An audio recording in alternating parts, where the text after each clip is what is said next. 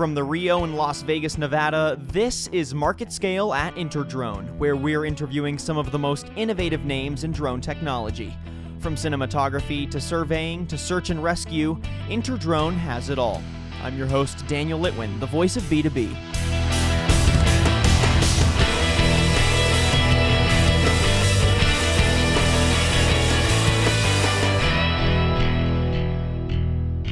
Today we're joined by Adam Schlender, Senior Associate at Doosan. Adam, how are you doing today? I'm doing great. Thanks for having me. Did you have a great first day at Interdrone? We had a great first day at Interdrone. It was really, uh, it was really exciting to see the response, um, you know, from from this particular audience. You know, it, it, it takes a lot to kind of poke through at a at a show like like this, and uh, I think people are really into uh, the idea of an endurance multi-rotor. Yeah.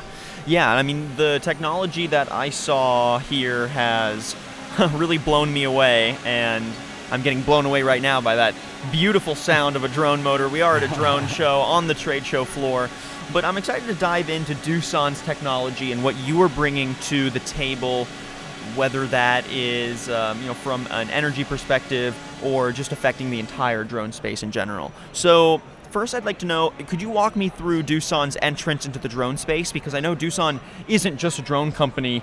Uh, they've been around for a long time and have their hands in a lot of different industries.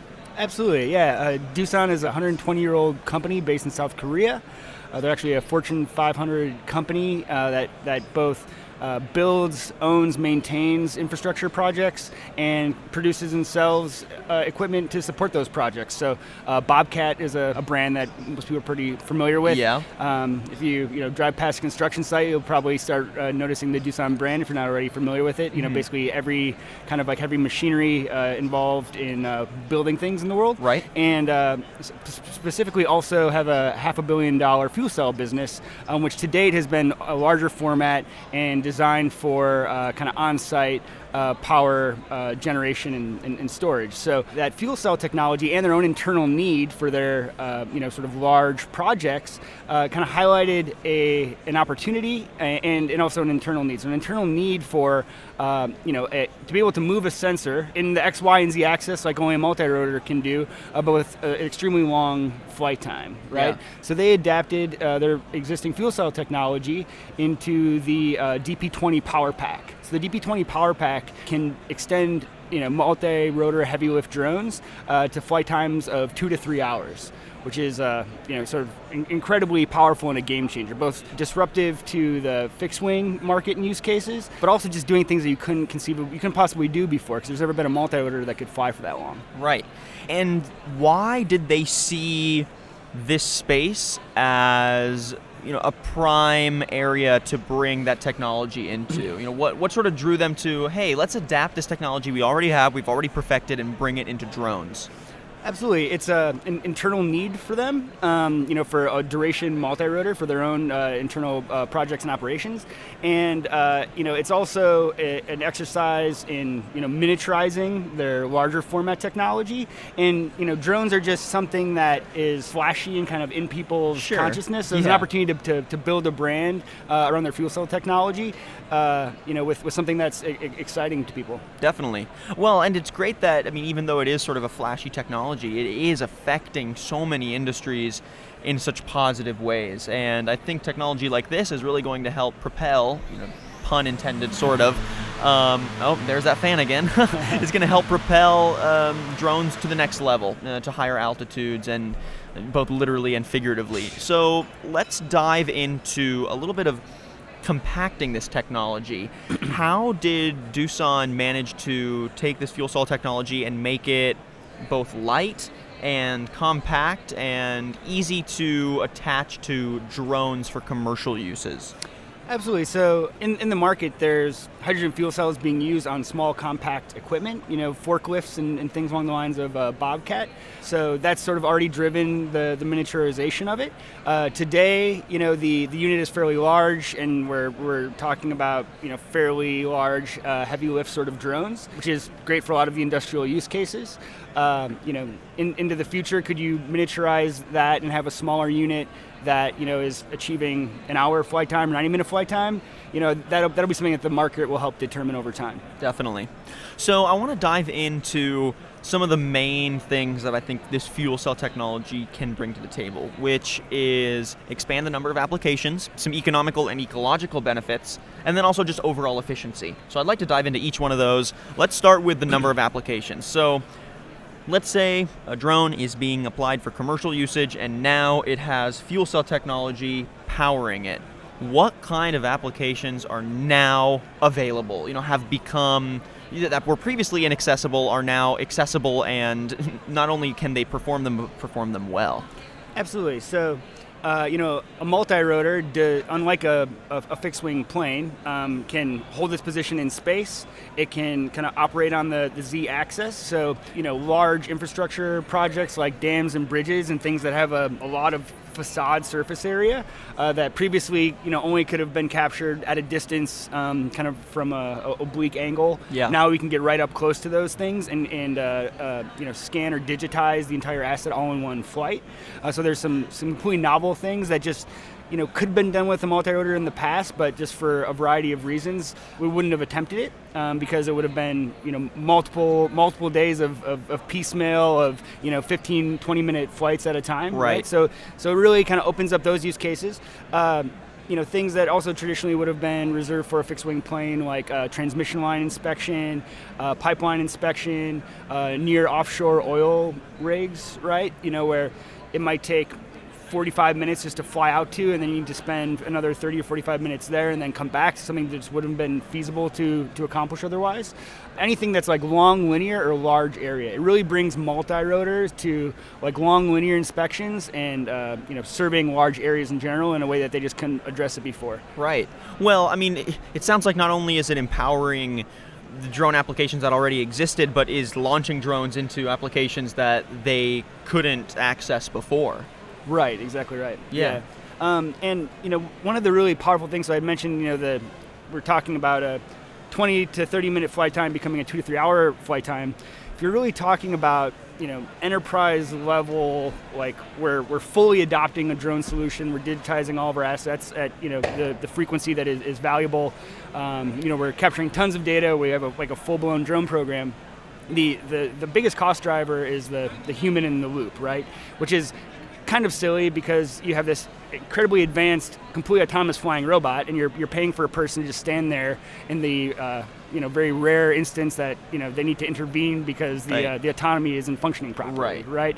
Um, so, you know, if you you take a 30 to 20 minute flight time, anybody who's you know spent much time flying drones, you know that if it's advertised as 30 minutes, it's actually more like 25 in the first place, and, yeah. and, you would never fly it right down to the last bit of battery power anyway. So really, you're looking at like 15 to 20 minutes. Right. Yeah, of, of flight time, and then and then you have to consider that the amount of time that you're spending getting to position and the time they're coming back. So you're looking at like 10 to 15 minutes of actual data collection right. in one given flight, and then you have you know human effort and labor in swapping the batteries and charging batteries, all these sort of things on either side of that, right? It, it almost makes it an inconvenience to use a drone. Right. So so you know so it, actually what you end up with with the two to three hour flight time is you end up in like a 10x efficiency gain. Right. Not not looking at flight time, but looking at the amount of data that can be collected in a single flight. Right. So right. so that takes for you know large surveying. You know a lot of these. Um, these are large area project, projects, it takes, you know, what would be two to three days, you know, maybe even three to four days, where lighting conditions are changing and weather conditions are changing, of, you know, human labor to kind of piecemeal uh, the data collection out of these individual short flights. Now that can be one operator done in a morning or an afternoon uh, with the hydrogen fuel cell technology. So I think it's really, it's really powerful and like, uh, you know, it can really kind of reduce the, uh, the biggest cost driver in operations, which is the, the human in the loop. Right and just the, the, the, literal time it takes to make sure everything gets completed. Exactly right. So, of course, like disaster response use cases, instead of having a team of people uh, flying small multi-rotors or, or a fixed wing, um, you could you know canvas a very large area uh, in one in one mission. Right which is, I mean, could literally save lives. Exactly right. Right. And, and, the also the benefit of multiple payloads at one time. So there's sort of the other X factor of being able to have, you know, maybe thermal and RGB or an optical zoom and uh, you know multispectral camera depending on the use case. So and and a typical battery wouldn't be able to power those multiple payloads. That really comes most uh, efficiently and effectively from technology like this? Uh, uh, specifically, uh, you know, in comparison to a fixed wing, right? So you can have you can have multiple gimbal payloads Yeah. In the air for a very long time, you know, kind of accessing a very large area, um, as opposed to having to kind of, you know, swap out sensors and make two maps, you know, and basically fly two missions to get the, you know, maps with a different sensor package on it. Right.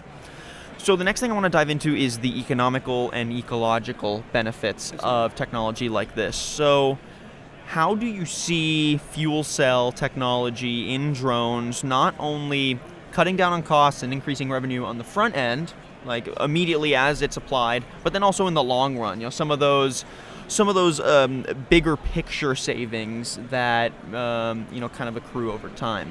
Absolutely. Um, you know, in the in the near term, like we were saying, for like a true you know enterprise level like drone you know aerial data program, depending on exactly how much data you're you're collecting, uh, you know the just the, the the labor the labor savings pays for the unit in three to six months, kind of depending on you know how much data you're capturing, how frequently, right? Right. Um, so that that's a that's a huge uh, a value driver in, in that respect. In the long term, and really what where this technology becomes you know deeply interesting, I think it applies to both drones and you know hydrogen fuel cells. Is you know in the the, the coming you know year two years, when we enter the beyond visual line of sight world, um, and you enter sort of a, a full autonom- fully autonomous, uh, you know sort of uh, instead of the pilot on site, it's you know a pilot in a command center monitoring, monitoring multiple systems uh, flying at, at one time. You know, kind of the commodification of the operations cost. Yeah. Um, you know, kind of the, the cost per megabyte of, of the, the data, Right. right? Um, you know, that's what's going to be, I think, truly transformational to a lot of businesses. And hydrogen fuel cells enable, uh, you know, that world uh, with multi-rotors that just you really can uh, accomplish with, uh, for a lot of use cases with, with batteries. Right. And then from an ecological standpoint too, cutting down on battery usage and gasoline, like literal fuel usage, uh, I'm sure as drones become more ubiquitous Yep. and we get more regulations encouraging drones on a just a standard level where they're integrated into the airspace. You want to make sure that they aren't contributing to a lot of the pollution that we're already trying to deal with, right? Absolutely right. So, you know, just from a from an operation standpoint, the the only byproduct of this this process is a, a fine water vapor that's kind of emitted out of an exhaust vent. You know, um, there's there's no moving parts on the system, so. Uh, it's just a hydrogen tank and, and sort of these in, inert uh, fuel cells. So, you know, we were looking at like a thousand or so flights before the fuel cells need to be replaced, right? So the operations and just the, the waste that's generated is significantly less, which in, in the world of, of lithium uh, batteries, Right. um, you're, you know, you're having to, you know, having to, you know, by whatever means you're generating energy to a charge these batteries over and over and over again. Uh, their shelf life is uh, short. Just the the way that the models uh, evolve um, so rapidly, you know, today. Uh, you know, you're even if you're, you're probably not even getting to the end of the life cycle of the battery, which is you know like 10% of what you would get out of a hydrogen Sure. fuel cell, and you're just throwing those in the trash every 18 months, right? So that's sort of like a, you know, uh, economic factor that I think is probably the most uh, un- unsettling that just applies to a lot of elect- battery-powered electronics as they become obsolete. Right. Well, then also, you know, trying to dispose of that battery correctly, you know, just tossing it in the trash typically isn't the correct way to dispose Absolutely of, of a battery. And Right. and maybe a lot of people don't know that. I mean, I, I, I'd say if, if you're dealing with them on a consistent basis, maybe you do, but you can't, you know, you can't be too certain. I mean, they're probably getting tossed in the trash and then launched into the landfill, and, and that isn't very good for the environment. Correct. Yeah, Right. absolutely. Right. You know, hydrogen hydrogen is the, the most abundant element Right. uh, in the universe. as far as we Easy. and uh, yeah, so it's it's easy to be manufactured anywhere, and it's um, you know, it's not it's not changing, right? You know, Right. the uh, the fuel cell form factor may get ever more efficient. You know, might be able to, you know, get more out of out of less, but you know, it's a it's a, a very sort of like stable stable technology. Yeah, definitely.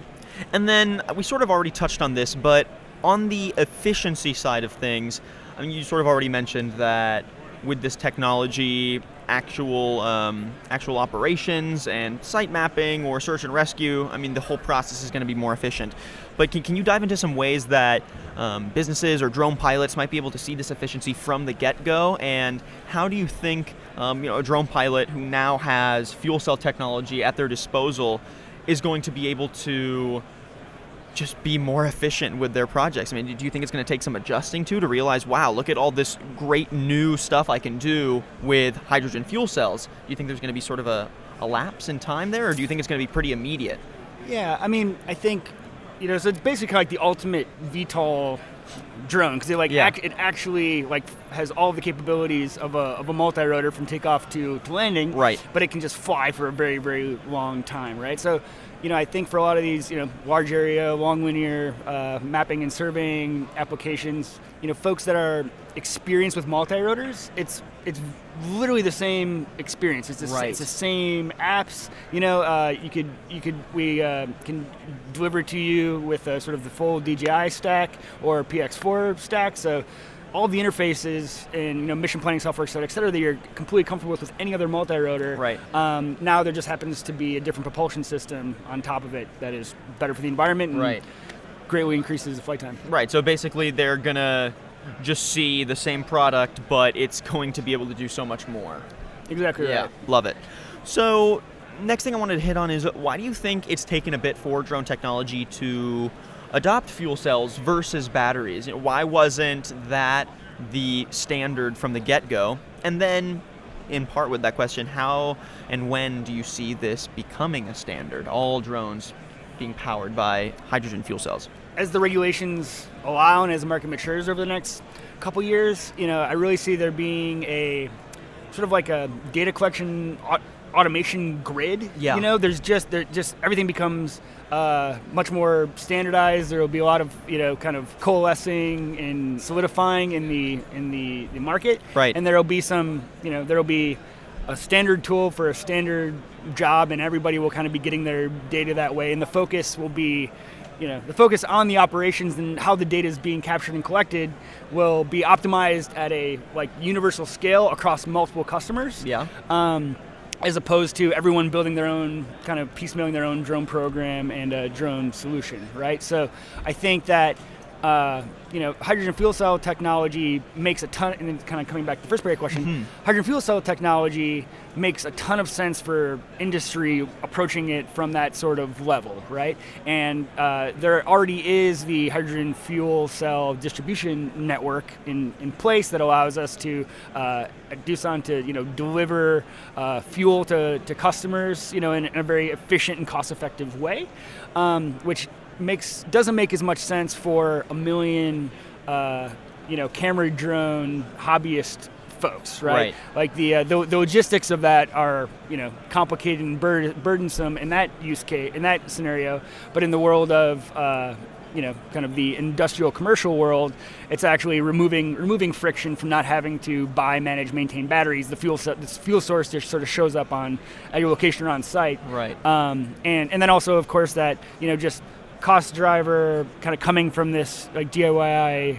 world where you're building small little aircraft, maybe putting a mm-hmm. sensor on it in your Yeah. garage. Like that's kind of how we got to there with batteries, I think. Yeah, right. And and now it's kind of backtracking a little bit and realizing, okay, maybe this isn't the best method for powering these Right. drones. Yeah, yeah. Like what you know, it's like we we spent a fair amount of time like, okay, what what is a world where there's you know these are just invisible like the the drone is no longer sexy it's just this invisible Right. tool that's like adding value to the economy and uh, you know the, the quality of life of humans in some way and Right. is otherwise completely invisible you know what does a million autonomous missions a day look like like how is that system going to work right Right. who's going to be the consumer of that data what hardware is going to be used what are you know th- these are all sort of the, the questions that you know Doosan is is unique in being a you know a company of its size focused on you know industrial equipment and you know products and services Right. uh, you know so it's like they're in this for the the long game right like you know they're they're thinking about okay what are we doing today that is you know gonna kind of intersect with our you know entire roadmap as a, as a company you know five ten years from now Right. and they're you know not you know they're not entering into this space without having like done vetting over you know the previous 10 15 years making Right. a, a firm commitment you know to start developing this technology a couple years ago and you know bring it to market in a way that you know is going to be as kind of you know uh, purpose built reliable um, as you know a, a bobcat or a forklift as opposed to you know frankly you know a lot of things in the drone space like it may not be around in a couple years, right. Right. Like you know, it may it may run out of funding. There might not be the commitment from the investors to actually like bring the thing to, to fruition, to man, you know, invest in like wor- the world class manufacture of Right. thousands of units and support them properly. Um, so I think it'll be, uh, you know, I, I feel fairly confident that you know Doosan will kind of pioneer this this this space because you know they're a they're a technology company that builds things for industry, um, not a uh, a drone company that's trying to find a, a nail for their hammer, right? Right, exactly. Yeah, they're they sort of already had the infrastructure and are now Right. using that to their advantage to bring something that isn't a maybe, it's going to become a standard, which right, is and they're exciting. solving their own problem, right? So they're their own customers, so, Right. Um, you know, which And is I I- think I'm- unique in the space. Right, I'm sure that I mean that is the best motivator, right? Like how am I going to solve my own problems and Right. then wow, this is helping me. Now let's help other people solve their problems as well. Exactly yeah. right. I love that. Well, Adam, I want to thank you so much for joining us on the podcast and diving into the power for tomorrow that Doosan is bringing to drones.